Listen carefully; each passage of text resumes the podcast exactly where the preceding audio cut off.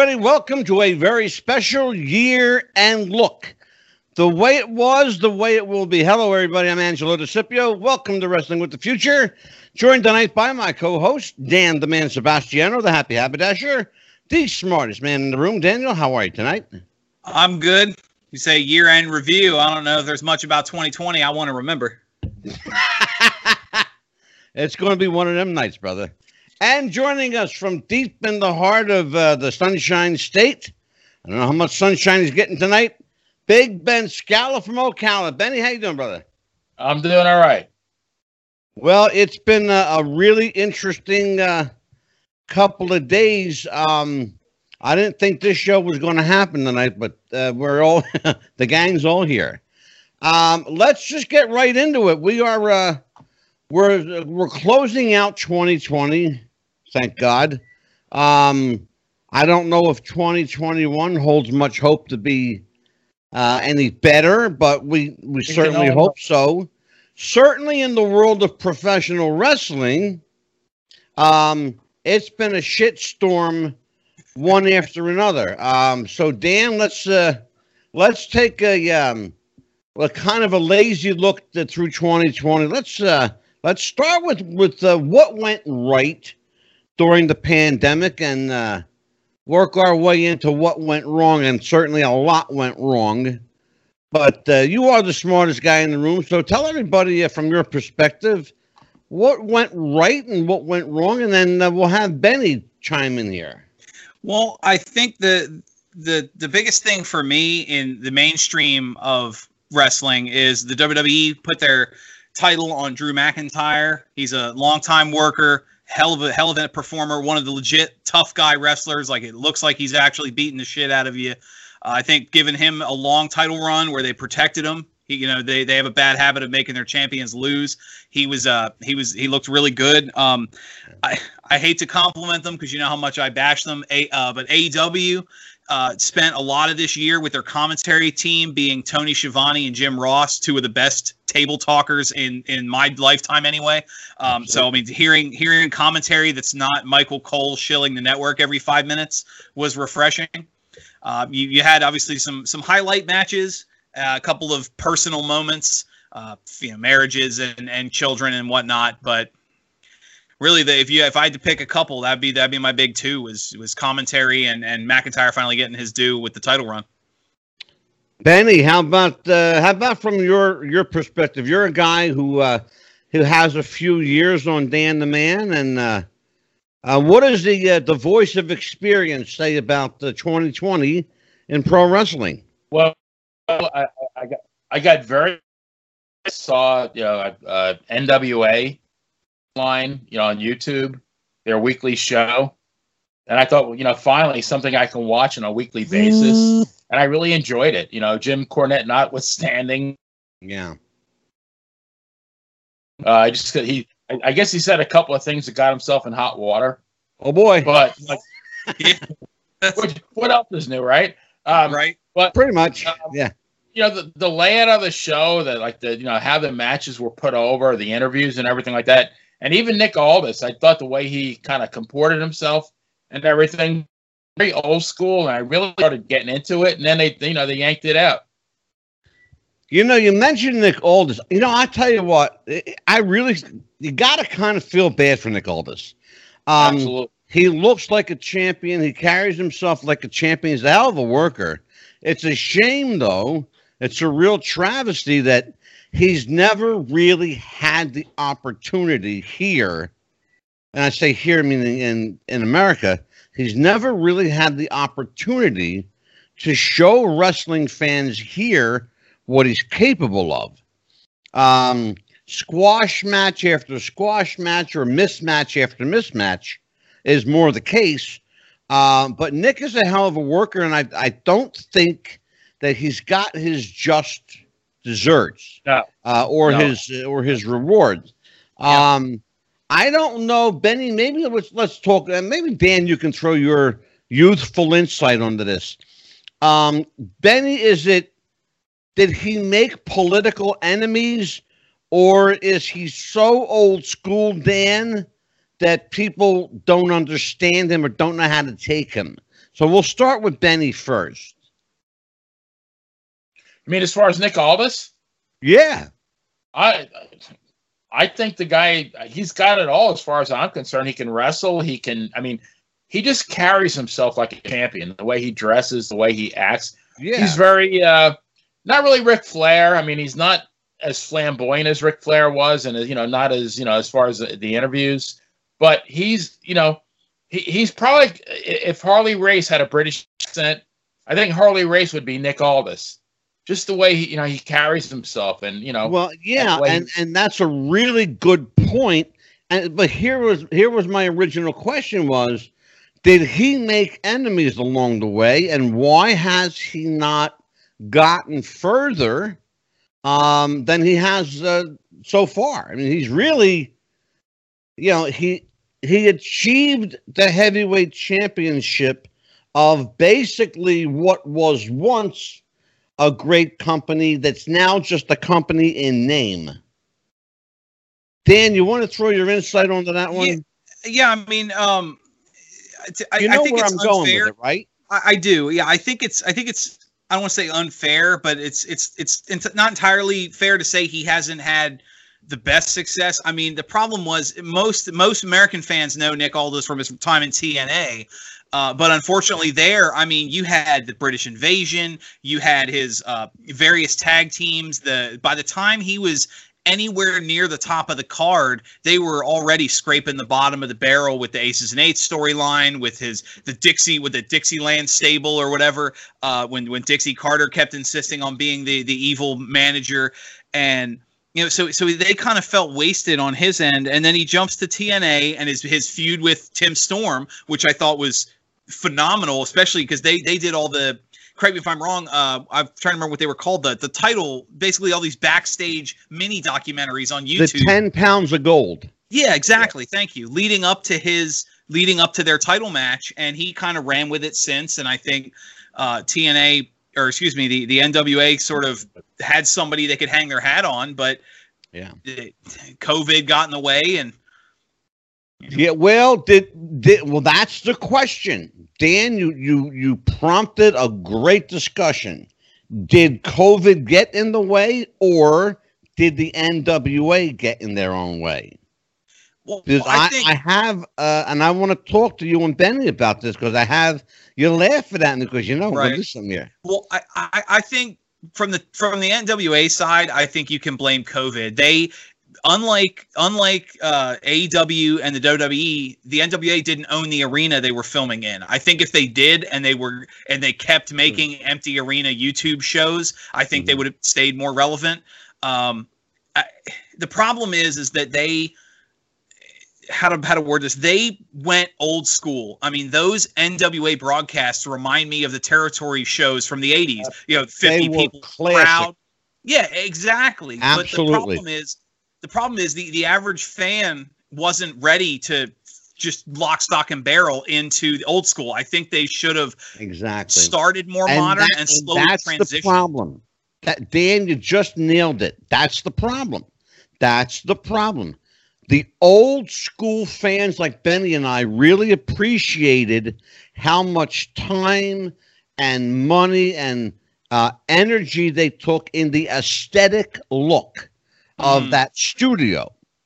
If they spent as much money on the talent as they did in that studio, they may still be around. And if you're Billy Corrigan and you're a multi gazillionaire rock star, Right.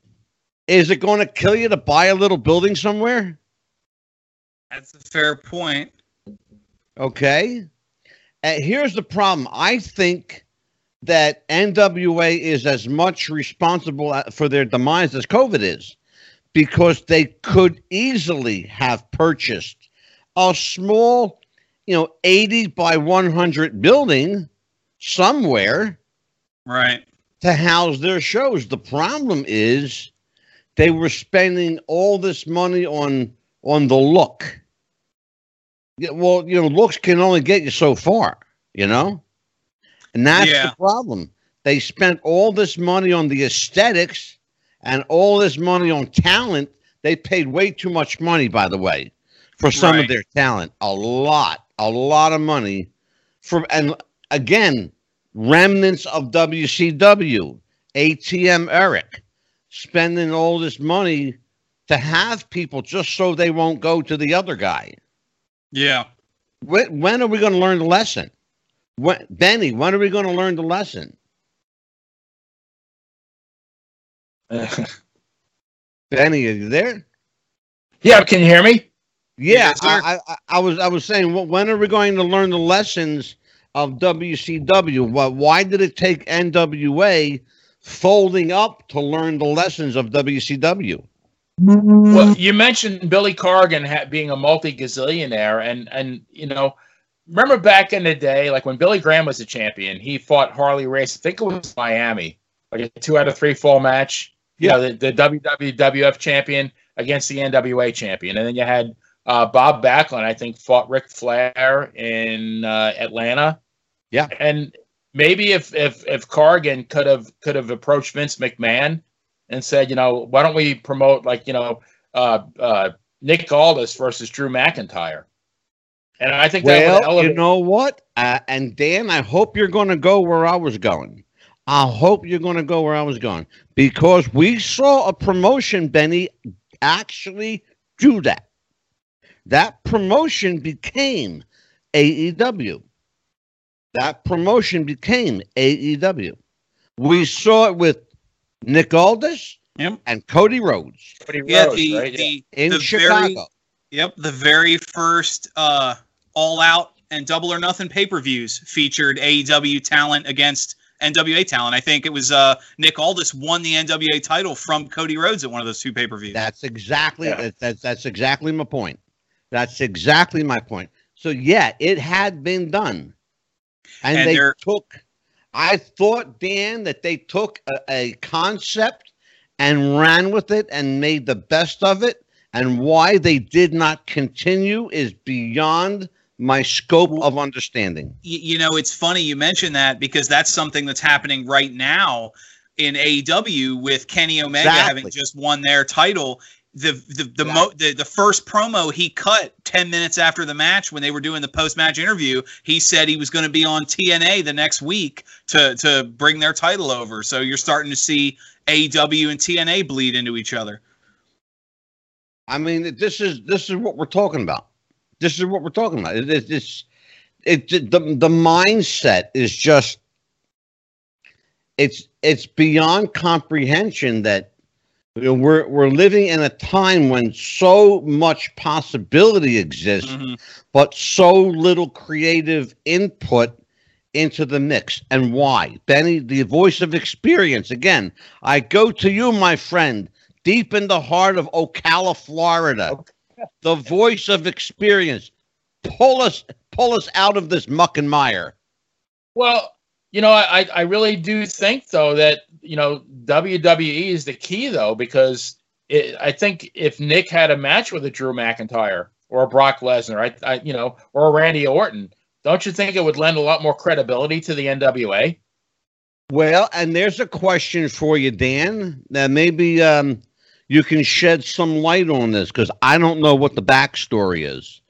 Uh, Nick Aldis's wife, Mickie James, Yes. was with WWE for uh, quite an extended period of time. Um, keep in mind now, she's not. Well, she's not an old lady, but she's certainly not a young woman Right. in terms of the 20 year olds that they have there now. We'll call her a seasoned veteran. Yeah, I believe I believe she's 40, either 40 or 41. Okay. In Yeah, in she- terms of, of still looked pretty women's wrestling. But yeah, but in terms of women's wrestling, she's a veteran. She's she's older. Right. Mhm. You know, she she's wrestling with and against people that are 19, 20 years old. It's I mean, you have to really stop and think about the age differential here. Yeah. She's old enough to be the mother of some of these girls. I Really? would say Yep. most of, the, most of the women she wrestles watched her when they were kids on TV. Yeah, Benny, that's my point. Yep. But and here's the other point I'm making. They had Mickie there. Would it have killed them just to bring Nick over? Would it have Uh, killed them to have a? Uh, And I don't look. You know, my mind always works. I, I would have called it Mickie and Nikki. You know. Yeah.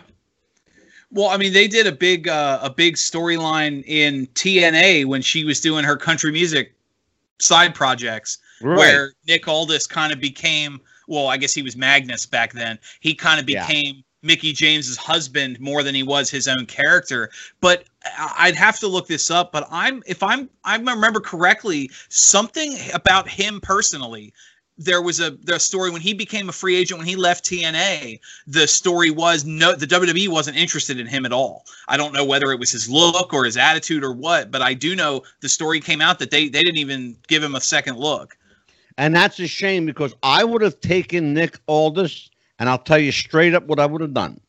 I would have made him, and Benny, you'll know exactly what I'm talking about. I would have molded him in the image of Lord Alfred Hayes. He would have been perfect as that Lord Alfred Hayes character. Right. Because Alfred Hayes, people think, oh, he was just an announcer. People mm-hmm. don't realize Lord Alfred Hayes wrestled for 40 years. Yeah. You know, they don't because they're kids and they don't know. He, Yeah, even they- a, a, reincarnation of uh, Steven Regal. Exactly. Look, I mean, you you can't Yeah. say that there was nothing there that uh, that Aldis brought to the table. Look at you know William Regal or Stephen Regal, whatever you want to call him. You know, the point is, it's a that's the, exactly cut from the same mold. Right. That's his character. You know, the uppity British snob. Right. Right. He was exquisite in that role. He dressed the part, Dan the man. Yeah. Okay, so what happened to that? They again, creative took a giant crap. Yeah. Well, you know, on, it's you it's know, actually- on, on a tried and true um uh gimmick. You want to call it what it is? It's a no, gimmick. you're, you're right, and it's actually funny that you mention Alfred Hayes because he had that that regal announcer feel like when he was doing the backstage interviews when he was doing the, the the interviews ringside it felt it had that main event you know howard cosell talking to muhammad ali kind of big feel because he had the voice he had the look that's actually something nick aldis has criticized before not just the wwe but wrestling in general that it doesn't have that that invested feel anymore. Most most peop Yeah. wrestling promotions don't put out a product that the average person can care about or be interested in. And here is, and that's exactly, I'm going to tie right in exactly what you said. Lord Alfred Hayes, for all intents and purposes, started his career in Minneapolis, Minnesota. That's blue collar nuts and bolts territory. hmm What put him over was that he was that uppity British elite snob Right. amongst these, you know, blue collar, beer belly, you know, Friday night football, beer drinking guys. They You brought know? a lunch pail to work every day. Exactly. Right. And they wanted to hate him and they loved to hate him. Uh, But they made him a star.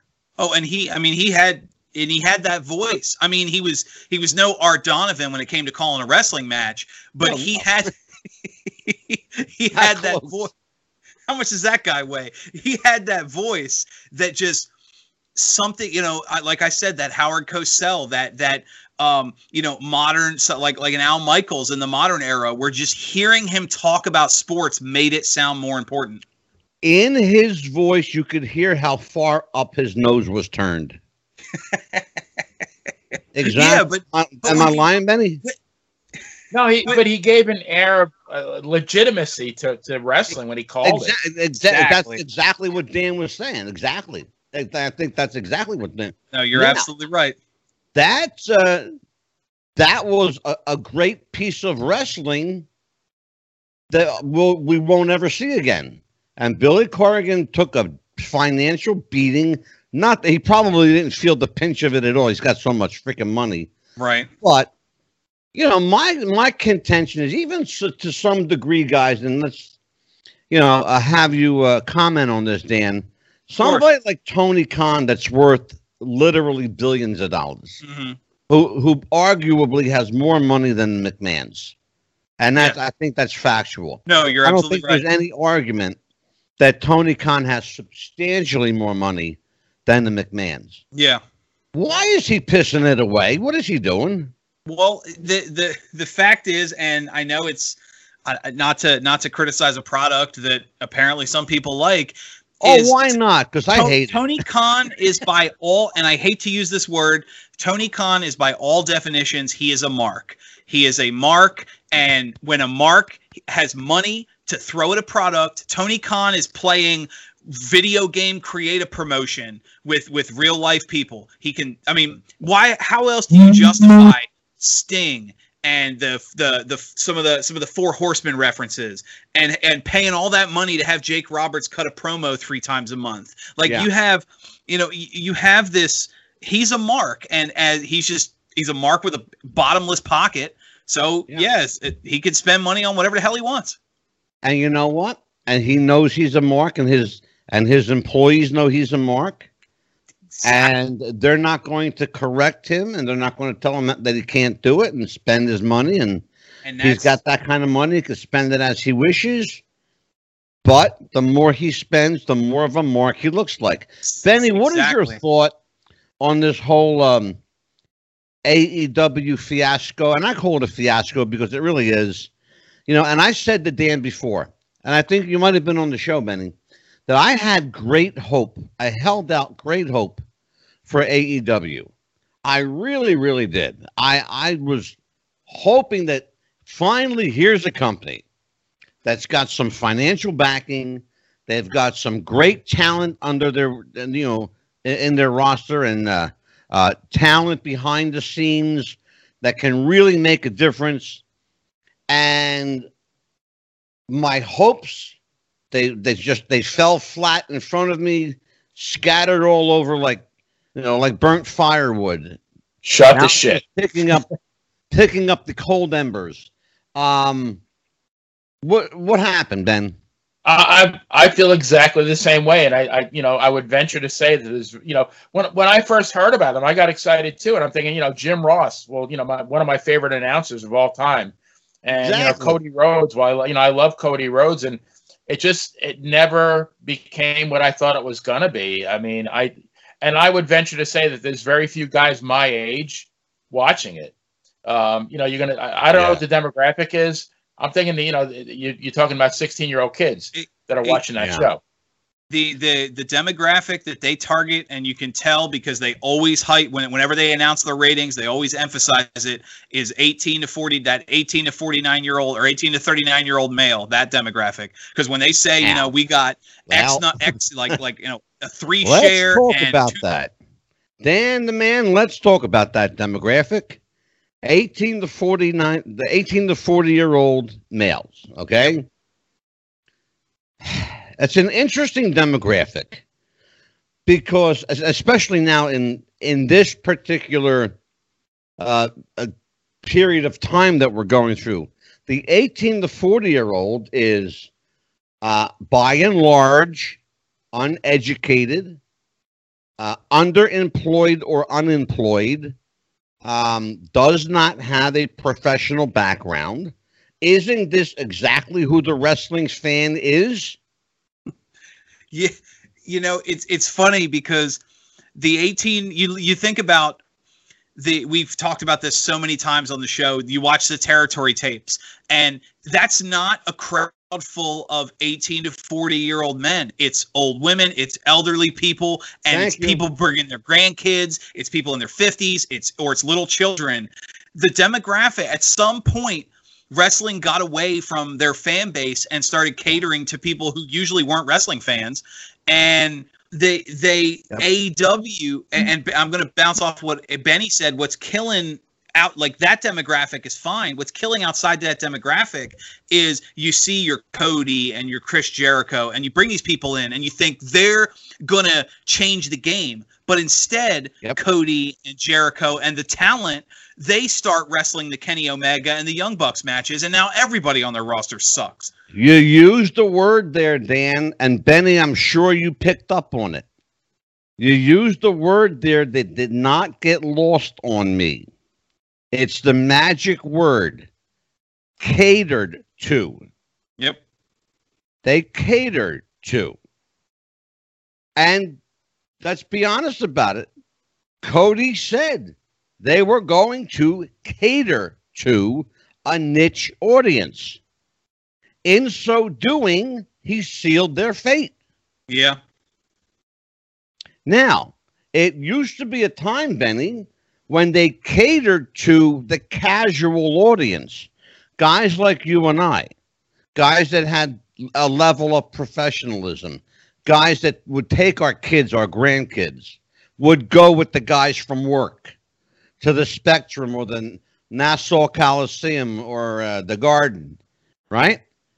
Now, you'd be hard, first of all, you'd be hard pressed to, to see anyone taking any member of their family. They're usually going by themselves because no one else wants to be seen with them, embarrassed to be walking into a wrestling show anywhere, USA. Right. But in our time and in our day, you took the kids and grandmom and grandpa and look, families down south, you know, in Charlotte, North Carolina, Christmas Day, Christmas Day, they would sell out the Coliseum. Yeah. They would all go. The whole family would go to the wrestling match. You're not going to find that, and they'll never happen again. That No. will never happen again. Benny Well, I mean, chime look in. at look at look at uh the, the the first big pay per views when I was a kid. Starcade. Starcade aired on Thanksgiving. That was the whole family would eat dinner and then watch Starcade. You know, y- it was Yeah. wrestling was part of the the, the gathering of the of the, the get together, especially in the South. Well, yeah, not only that, Dan, but think about how many people filled up that building. Oh yeah, yeah. Okay. Thanksgiving night, you had thirty thousand people at the Coliseum. Exactly. That's a lot of people that left the dinner table early to go to a wrestling show. yep. Benny, chime in. I think, and and this is just my opinion, and I'm not a marketing guy, but you know, like you said, I'm a broken down accountant from Ocala.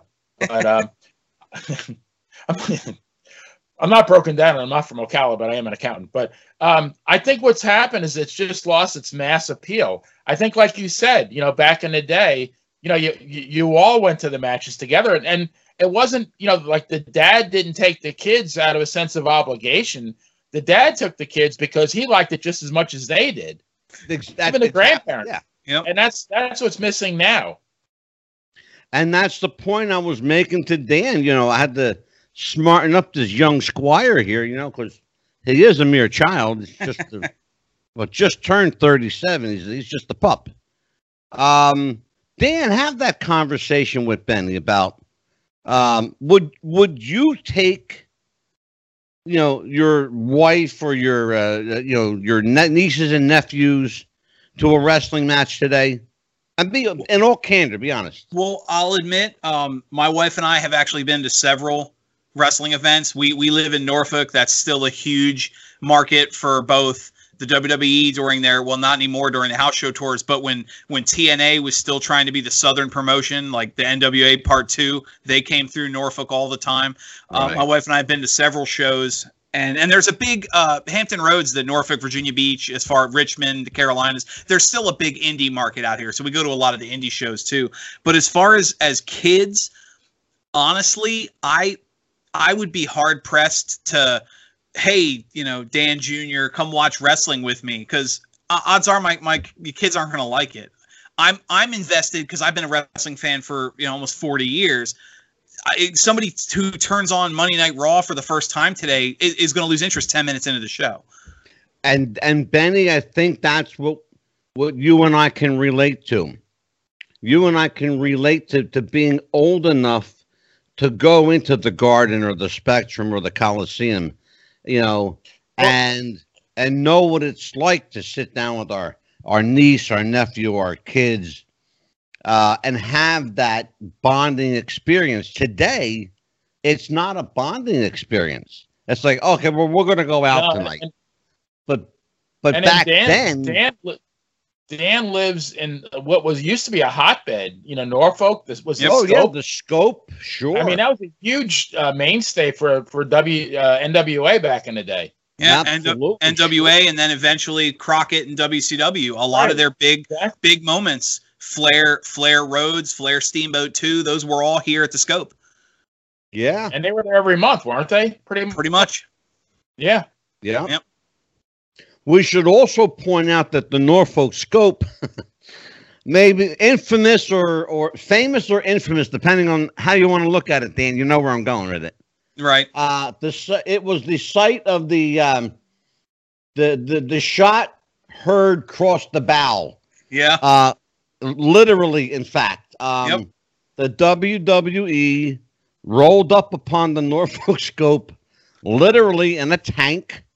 Yep. Oh, Um, that was there. Oh, jeez. Yeah. full you know full regalia and military uniform and you know uh camouflage makeup and uh and and the jeep with an artillery gun Yeah, because both uh, uh, both WWF and WCW were holding their Monday night shows in Norfolk that day, and yeah one thing led to another.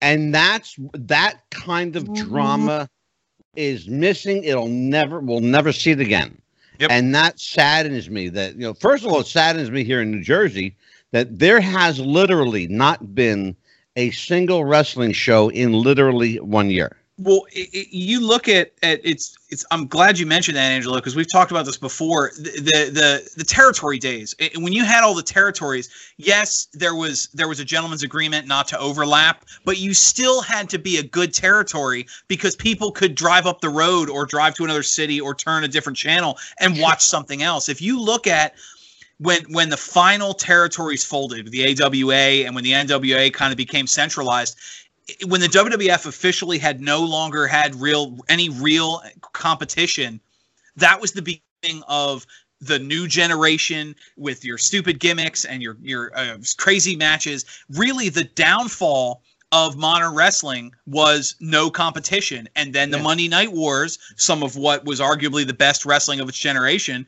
be picked back up because there was competition. I think I a part of me wanted the a- AEW and the NWA to succeed because when you have two, three big promotions to watch, you have to be better, or or somebody's going to change the channel. When you're the only game in town for 20 years, your product eventually is going to grow stale. Well, here's what happened, and this is uh, interesting that you say that. Um, you know, the ECW arena uh, was a small building in Philadelphia hmm that held a sizable amount of people, largely because the fire department turned their head and looked looked the other way.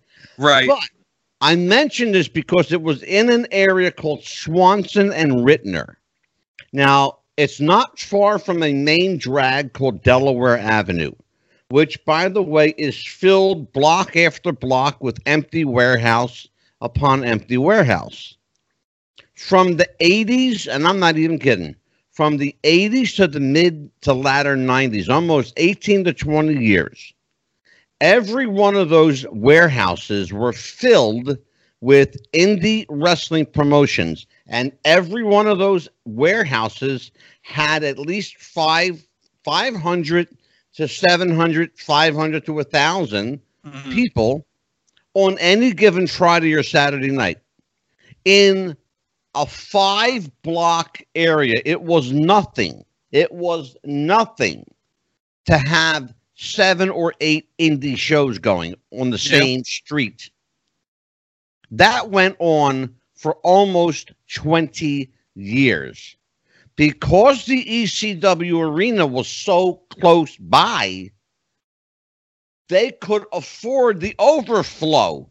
And very often, and a, a lot of people don't know this, I know because I was there uh, the guys from ECW would often go into these places Mhm. and do a you know exhibition match, or just do like a a, a run in, or just a, make an appearance. Right. Kind of like They the would uh, all do it. There were plenty of places to go. You don't see that anymore. no, yeah, not not not in the slightest. You, don't really see much involvement, and I, we talked about it when we had Karen McDaniel on, where Yeah. when you get some of the older talent, like I was telling the story where I saw Wahoo at an indie show. I mean, half the crowd was there to see him sign autographs and stand in the ring for five minutes. Nobody gave a shit about the indie wrestling, you know, y- y- and, and that's not a knock on the indie talent. It's just the market today is there it hasn't produced any new big names in a generation that the older gim uh, the older names. I mean, like Benny mentioned with AEW, you know, here's the, the, the two biggest names on your screen right now are Chris Jericho and Sting. Like you have you have guy half your rosters under the age of 25 and somebody who watches every week probably can't name five people. And the two biggest stars in your company are 50 and 61 years old. Yeah, exactly. Right. Okay. Think about that. Yep. And but but again, history wrestling history, Benny, is repeating itself. Where have we seen this before? Oh, let's see. Undertaker, Shawn Michaels, Triple H. Uh, you know, I can go on. The, um, the, the, all of these guys are between 50 and 60 years old Yeah. They did this for for for WrestleMania. They did this for SummerSlam. They did this for uh oh god, what uh, a Survivor Series, the Royal Rumble. and it's not even it's not even just the WWF. I mean, look at what happened to AEW or excuse me, um, the, the A- AWA's ratings and attendance figures when you know 1985 and your main event still had Verne Gagne in it. You know, It- And he was Oh, like, well, 50 yeah, exactly. the I fa- think. fa- even he, even the, as loyal as the fans were to him, they got tired of seeing an old man be the centerpiece of your entire show. That's why and even after when him, Larry like, Zbyszko was here. Oh, I'm sorry, Benny. Go ahead. I'm sorry. Oh, I said even and even after Verne Gagne, they put the belt on another old guy, Nick Bockwinkel, Right. who was 50s, had the And I'm- chance of a lifetime with Hulk. And I'm Benny, I'm glad you said that because I was just about to to, to chime in with when we had Larry Zbyszko here, he told Dan and I exactly that, exactly what you just said. You know, you know, everybody knew Nick Bockwinkel was a great wrestler, no question about it. But he was at 15 years past his prime. Right. You know, mm-hmm. Nick wrestled. you know, People don't understand this. Nick was in his 60s, still wrestling. Yeah. Nick Bockwinkel and Tito Santana wrestled an old timers match at the Meadowlands in New Jersey back in the day. Okay? Tito was pushing 60. Nick was 65. Right. Wow. The people don't understand that, but they were, and for guys that age, they were two of the best looking guys on the card. Yeah, I mean, you had you, you think about it. You you mentioned Benny mentioned Hulk Hogan. You know them dropping the ball on Hulk Hogan when Bockwinkel was defending the title against Hulk Hogan. He was in his he was already in his fifties. Exactly. Yes. Exactly. Yeah. You know, so yeah, again goes back to you know where are the stars of tomorrow? You know, uh, hence the name of our show, Wrestling with the Future. Yeah, And and wrestling really is wrestling with the future. They mm-hmm. they are literally grappling with the future of wrestling because I I am one of those guys. I'm on record and everybody here knows it. I'm on record as having said you will see the death of pro wrestling in the next 2 years. In under 2 years. You if and I caveat myself. I caveat myself. If you don't see a dramatic shift to stop the presses, realign ourselves with who we are, hmm remember where we came from, and remember how we got there. If that doesn't happen, wrestling's dead. Yep. It's dead. Because, and it's a sad state of affairs, Dan. And, and you can comment on this having been to some indie shows far more than I have, the quite frankly, because there's nothing, there's nothing here right. when you have the indie promotions doing old school better than the big companies hmm and I want you and Dan. I mean, I want you, you, Dan, and Benny to have uh, uh, that conversation. Yeah, I mean, I. It's actually funny. We, we were talking about, and I, I talked about announcing. We mentioned AEW. One of the big stories of the last, I'd say, 72 hours or so in wrestling was Jim Ross did an interview and he lambasted, I mean, just completely buried the the AEW match, you know, the flips, yeah. and he he talked about how everybody huddles in the corner. He said, "What do he say? They they huddle like a group of quail, you know, in the corner waiting for somebody to do the dive, and then it looks so fake and stupid. And every match has a hundred super kicks, and the DDT's not protected. And he went into this whole rant, and he basically buried the roster of the company he works for, and he's absolutely right. A lot of people yep. that came out of the woodwork were like, "Yeah, you know, he, he's and right. nobody's going to argue with him because he's right, and they're it, paying him." It, exactly small mint to be there it makes you wonder this is there's no way there's no way that's the first time he's ever said this he's probably been working with these guys for I mean, AEW's been around for almost two years you know mm-hmm. he's probably been telling them every day stop this listen to me and they're ignoring him or they're just not absorbing no, it they they're doing to him and and and I want Benny to chime in because uh, this is one you and Benny have this man in common. He's one of your favorite people. Um, they're doing to Jim Ross. These young kids are doing to Jim Ross what they did to Vince Russo. Say what you want about Vince Russo as a writer, but the guy has been around long enough to know what works and what doesn't. He didn't make a million dollars, you know, by just getting lucky. He did something right. Have that conversation. Hey, what, what do you think, Benny? I, I absolutely love Jim Ross. I mean, besides Gordon Solie, probably my all-time favorite announcer. Mm-hmm. But I gotta believe that when he goes home at night, he's got to be shaking his head. I, I just, yeah. you know, I'm, I'm sure he's loving his paycheck, but I, I can't, I can't believe that he believes that this stuff is is good. Well, you know, it's funny as I, I, I can't speak for what you and Angelo do. I, I try and keep up with AEW and the WWE for the sake of the show. And I love Jim Ross as an announcer, like you said. Gordon Solie, I put him up there. Easy, I mean, he's easily Mount Rushmore of announcing eh, but you hear him talk even when he's trying to sell, even when he's pushing the match and he's trying to put people over.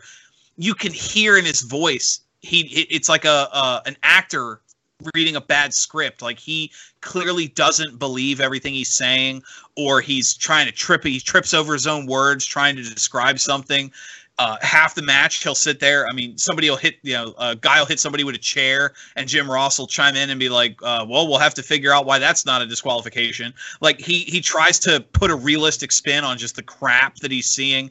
And the man sounds broken. I mean, I'm sure, like you said, I'm sure he's loving those paychecks, and obviously he has a lot of connections with Anderson and and you know, Tully Blanchard and Saul in the company. But I think it hurts Vince. Uh, uh, I almost called him Vince Russo. I think it hurts Jim Ross the same way when you listen to Vince Russo at the end of his time in WCW, where even even though he's big in the company, it's blatantly obvious he sees the crap that's coming out of it. Did Dan? Let me ask you a question. Yes. What happens? At what point do you say? At what at what point? Maybe you and and Benny could both chime in on this. At what point do you say it's time to listen to my moral compass? And even though they're paying me all this handsome money, I just can no longer, in good conscience, be here. I, I know we, we brought up his name earlier. Uh, Jim Cornette when AEW started, there was a very high profile, very, very lucrative offer. They sent yeah. Jim Cornette, and and even until recently, there's been pushes to bring him into the company as both an announcer and a mouthpiece. And he said time and time again, he wants nothing to do with that product. Kenny Omega, the Young Bucks, the, he, as long as the, as that mm-hmm. flippy bullshit is on the roster, I want nothing to do with the company, no matter how much you pay me. Um, yeah. I I don't know how long Jim Cornette or excuse me Jim Ross's contract is, but I think he'd be hard pressed to extend it much longer. Um, well, and, and and that's and that's exactly what I was getting to. You know, at what point do you say, you know what, guys? Thank you for the uh, for the ride. It was a great ride. I made you know, I made some nice money here, but I just can't do this anymore. Like Well, what you know to to to use the to use the old BB King. You know, the thrill is gone. You know, Right. Well, I mean, he uh he definitely has um he's a he's the consummate professional. I mean, he he stayed through his WWE contract despite Vince McMahon shitting on him for fun. Um, so I think he'll at least finish out whatever contract he has Yeah. with AEW, and he'll and he'll do he'll give him hundred percent to the end. But I don't see him staying around after that at this point, anyway. What about that, Benny? I completely agree. I mean, I, I think deep down, the man knows he has a legacy he needs to preserve. I mean, the the guy called you know Magnum TA against Res- Mr. Wrestling two, and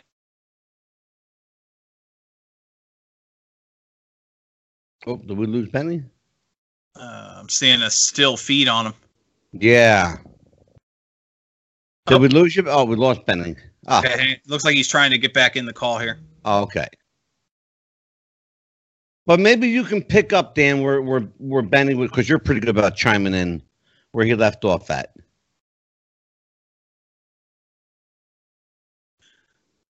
That's weird. Ben, Wow. Benny's, I'm losing everybody here tonight. hey, Benny's dropped, disconnected me. Yeah, wow. I was just going to say, uh, why don't we uh, pick up where, where Benny left off at?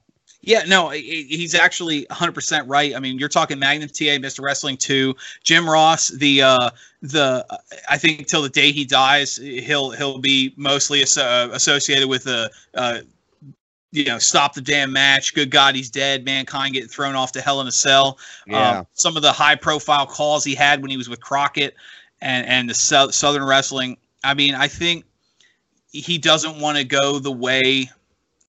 I hate. I hate well, and that and let me let me ask you a question. Yeah. And I just uh, as you're speaking, something again, my wheels are going. Something uh, prompted this question. We saw this happen with Ric Flair. We almost saw it happen with the Undertaker. Thank God he he got smart and and and took a you know a job backstage, and Mhm. you know he's not going to have to worry about working anymore. That leaves Um, But but here's the question I have.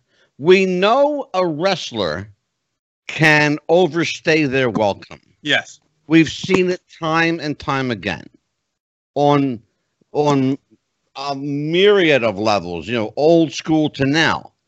Um can an announcer overstay their welcome? Yes. Is there I- a I time, Dan, when they're just not relevant anymore? I, I, I mean, maybe, maybe relevant. Yes, I think it's the same thing with. Uh, you, you see it in some of the modern product. Um, despite the fact that he was so beloved, uh, when when Howard Finkel stepped away from the WWF or WWE because his voice, he had that '80s sports. You know, he had the '80s wrestling voice. He wasn't the sports entertaining sounding commentator. Yeah, You know, exactly. I, I think yeah, I think there's a time you see it with some managers who who stick around. The next thing you know, they like they've got some random ass wrestler as their client, and it's like I Yeah. you, at this point just just you know just retire. Um, yeah, I one that comes for to mind, and I'm, I'm sure Benny will remember, but one that comes to mind is uh, Luscious Johnny's Valiant when he did that stint as a manager. I thought that was such a colossal waste of time and talent and money and energy. Because what did he really accomplish other than to get a, a payday for a night? You know? Yeah. What did he really get? A couple of bucks? You know?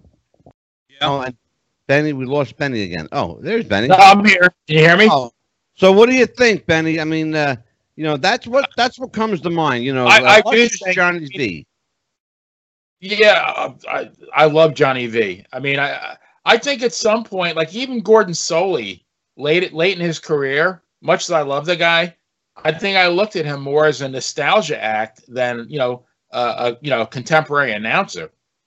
And I think that's what Jim Ross has to be, be wary of. Same thing is you know Well, He's and, gonna- and I agree with, believe it or not, I agree with you, but I think what Gordon had going for him is the fact that he had this incredible um, sense of realism that this is a real, legit sport.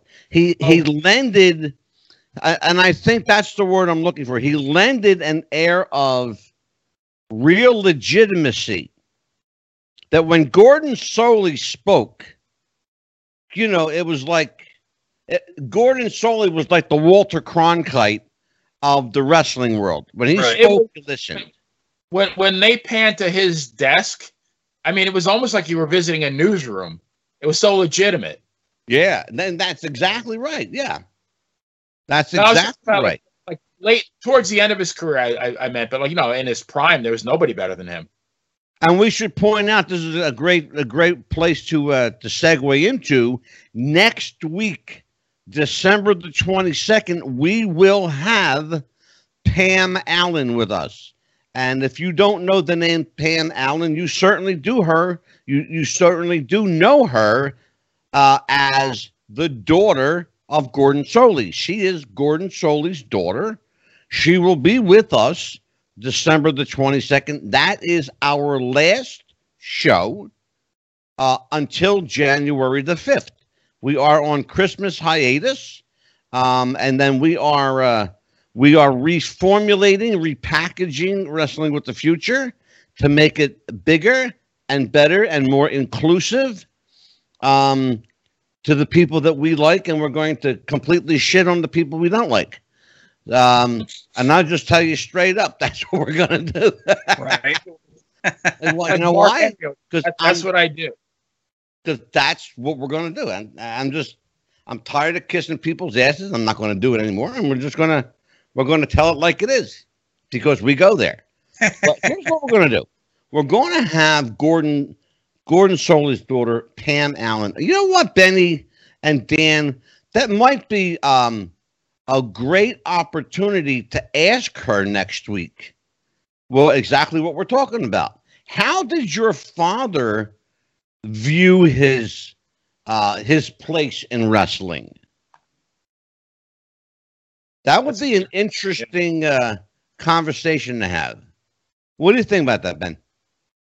Absolutely. I mean, you wonder how people view themselves. Like you wonder how Vin Scully did he think to himself, "Man, I'm the best ever," or am I, you know, am I just doing my job? Maybe the same thing with Gordon Solie. I, I just whenever I watched Championship Wrestling from Florida, and I, I, saw him at his announce desk, and he had like Harley Race or Terry Funk, it it just was so believable. Exactly. And that's that's exactly the point. I mean, you know, he had that you know legit sports field, you know, uh a, a sense of like legit, like this guy's the real deal. He even had papers on his desk. I always wonder what was, it, what was on those yes, papers. and that and I'm thank you for noticing. it's like you know he had all of his his notes you know neatly Right. lined up.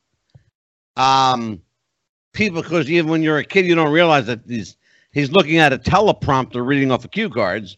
Right. Um, but who cares when you're you know when you're a little kid you buy into the the myth. Um, Benny, let's uh, at this point in the show, let us uh, have a word from our sponsor, and we will uh, we'll say goodnight. I hope we got the Dan back in here. Dan's fell off the grid, so I don't All know right. what happened to Dan. All right. So it is it time? It is time to hear a word from our friends at Manscaped. All righty. Okay. Well, do you have sweaty balls or volleyball netty balls? Maybe even Yeti balls, or back in the day, Roosevelt Teddy balls. Time to make some ready balls. And Manscaped's Lawnmower 3.0 will do the job on your knob with its patented no neck head, so your head will be better than Right Said Fred. Enter wrestling for a, for a generous 20% discount. That's future for a 20% discount. Manscaped.com and Wrestling with the Future are going balls to the wall. Dot com and the Lawnmower 3.0. Your balls will thank you, and so will we. oh shit! I love that. Glad you liked it. That was beautiful. Oh my god, that was beautiful. Perfect, perfect. I love, I love the re- only Benny Scala could reference Teddy Roosevelt in That- a that's- that was a male stretch. That's a- grooming what I saw. commercial. How do you pull that one off? I don't know. I hope, I really hope Dan the Man heard that one. That was classic. I You had guys to do me? our sponsor proud. Oh yeah, Dan the Man is back. Hey, Hey, that was- brother, we we lost power. Sorry about that. Wow. did you? Yeah, it just blinked on and off. I had to reboot the computer. Oh, I guess are you guys getting uh, a heads up on the snow down there, Dan? Is that what's happening? Probably just the wind. Oh, okay. Yeah, we're supposed to get some some nasty weather. We, in your absence, um, bless his heart, uh, our friend Benny Scala from Ocala was uh, was telling everybody about President Teddy Roosevelt. Teddy Roosevelt. Um, I'll just I'll just That's that. call him the Rough Rider, right, Angelo? Yeah, Isn't exactly. his nickname the Rough Rider? He was the Rough Rider, and he That's why. certainly He benefits from Manscaped.com. Oh no. Absolutely. Dan, that's all I'm going to say to you, brother. Um, That's all I'm going to say. hilarious. So, um, you know, in concluding uh, part one, what have we learned uh, about the state of our beloved wrestling in 2020? And as we segue into Thursday night, um, let's kind of uh, let's give people a preview of what they can expect uh, in maybe the year to come, the year or two to come, uh, in in the world of pro wrestling. Uh, Benny, give me your predictions. Let's do it. Let's do a year-end prediction from Ben Scala. What I- what do you uh, predict- what do you uh, see happening in the next, let's say, uh, two years? I, I predict it can only get better because it sure can't get any worse. and, and I'd like to start watching again. I mean, I'd like to stop, you know, every once in a while, not have to watch YouTube videos of, you know, JYD and Ted DiBiase from Mid South and maybe Yeah. watch something a little bit more current. Yeah, you know what, Benny, I, I absolutely concur with you. I absolutely concur. You know, in my case, I've not seen a show, a live show, literally in a year. I've not seen a televised wrestling show in two years. Um, I have not gone, literally, have not gone to a WWE show in almost twelve. God, it's been that long. Almost twelve years Wow. just yeah, over 11 years okay that's that's for real that's that's the real deal i'm not even bullshitting the last show i saw was close to 12 years ago at the wells fargo center in philadelphia um and before that i can't even tell you i cannot even tell you how long it was probably another five or six before that But how many times did you see the, them at the Spectrum in the 80s? Every month. count, right? every month. Right. And once in a while, they would run a double shot. They'd be there twice in a month if it was a special occasion. Or they would play the Spectrum in Philadelphia and they would come to New Jersey and play the Trenton, um, the Sovereign Bank Arena in Trenton, New Jersey. Because, and they weren't far from each other. Um, maybe 30 minutes or so. But, uh, yeah, but those days are gone. Mhm. You you'd be you'd be hard pressed to find uh, the big Fed come here once every two or three years. They haven't been to Philadelphia in ages, ages, Yep. long time. I think maybe that's something we should talk about on Thursday too. Is like, you know, how is it as a fan? You know, back in the day, we could go like you could go to the Spectrum, I could go to the Garden, I could go to the Coliseum every month. Yeah. You know, I I can't do that anymore. Well, not not only the the spectrum, but don't forget Benny, and even Dan knows. Back in the day, WWF would run the spectrum the NWA would run the right, Civic yeah, Center. could, exactly. the Yep. Civic Center. And on uh, on several occasions, they went head to head. And I got news for you. On one of those occasions, the NWA at the Civic Center beat out the Spectrum. Yeah. From what I, I I'm I'm listening Which to 15,000 that's the- that's the people- territories. Yeah, I- I- yeah. You know, fif- 15,000 people. and Philly, a lot of times for WWF or. WWE. Right. And, you know, 12,000 people at the Spectrum and 15 grand at the Civic Center. So Yep. in, you know, in one night in the same city, you had 25,000, 30,000 people watching wrestling live. That don't happen anymore. No. Well, but back then we cared. We don't care anymore. Well, You I, know, I I think I, think maybe I want to get Nikita Brezhnikov here Thursday because he could tell you about how they used to do double shots in Baltimore. Yep. Well, he like Baltimore and DC on the same day. Well, yeah, because they had the Capitol Center Right. Yep. and then then the Baltimore Civic Arena. You know, I, I, I think the too Baltimore some, Civic Center. something that gets lost in that is the quality. It, it's not just you know the the house shows, the house circuit. That was not just the big crowds. I mean, we talked earlier. You know, the the, the invasion in Norfolk between the, the the two Norfolk arenas. You had twenty five thousand people on a Monday night, but when, you were a new, younger, up and coming green wrestler, the house show is where you cut your teeth. You'd wrestle the same person four or five times a week for months on end. Now, nowadays, eh, they're, they're they record one show a week, maybe.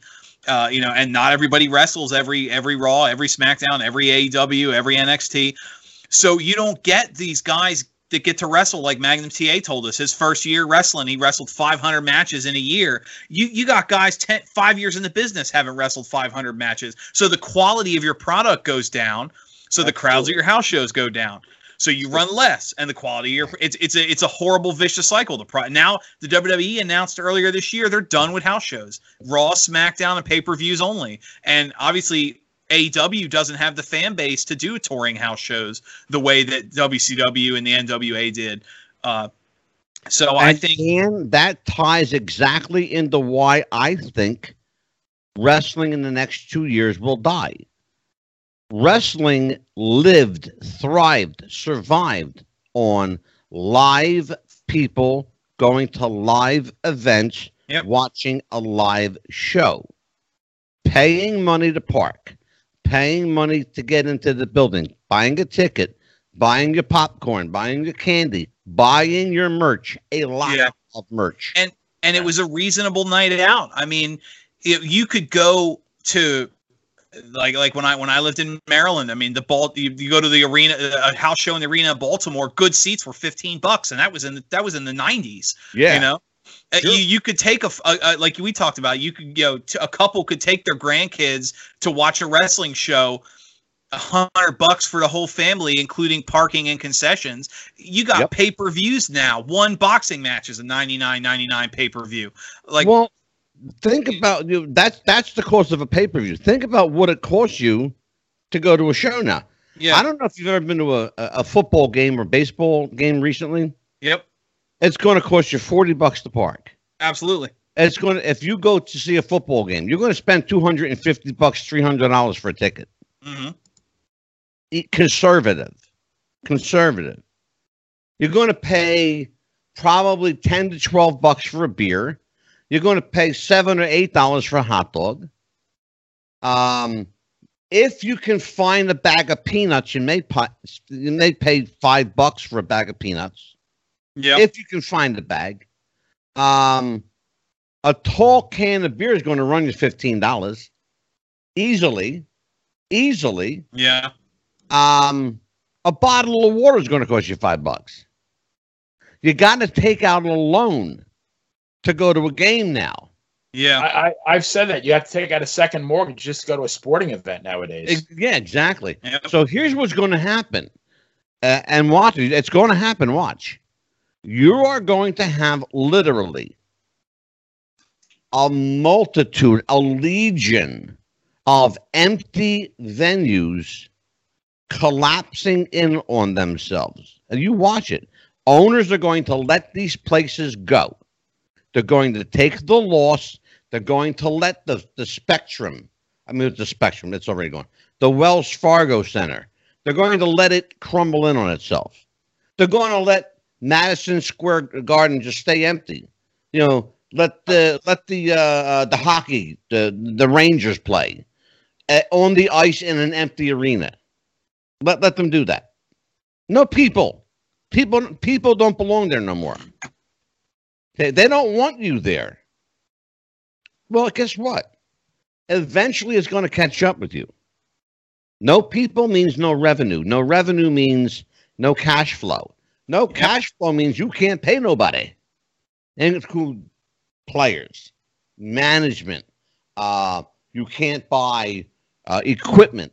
Um, uh, uh, what do they call them? Jerseys, pads, Yeah. all that, all the shit you need for a team. You- can't you know, buy it, nothing. um, I, I got I got curious while you were talking, Angelo. I looked it up. The uh, per per NFL index for a family of four. This is four tickets, two beers, four sodas, four hot dogs, and parking. Uh, in 2019, it was thirteen hundred and fifty-one dollars per game. you So you're spending almost fourteen hundred, the better part of fourteen hundred bucks for for one one a couple hours out with your family. Uh, to to Benny and I's point, you have to take out a loan to Yeah. go to a sporting event. Yeah. Yep. Okay. I remember I could go see a championship fight at the Spectrum or the Philadelphia Arena or Madison Square Garden for seven dollars. Mm-hmm. I could go see I, I sat, Bruno and Ivan Koloff for for seven fifty. Yeah. Ten dollar ringside. Or- I, Hey, I sat uh, in the bleachers at Yankee Stadium for seventy five cents to see a doubleheader. there you go. First first match I ever went to uh, out of my own this to, to you know obviously I was younger but out of my own allowance money it was a cage cage match heavyweight title and it was floor seats were 15 bucks The first match I ever paid for myself and took a bus to get there was in Cherry Hill, New Jersey. It was the Cherry Hill Arena. It was, in fact, it's the match I went to. It's funny is in Nikita Brezhnikov's book. He's Oh, got nice. the post. He's got the poster from that show I was at. that's funny I paid two dollars and fifty cents to see eight matches, which included Chief Jay Strongbow, Killer Kowalski, um, Salvatore Bellomo, and Rene Goulet. And the ring announcer was Buddy Wagner. wow Okay, in an eight thousand seat building. Okay, and they made money. All right, Dan.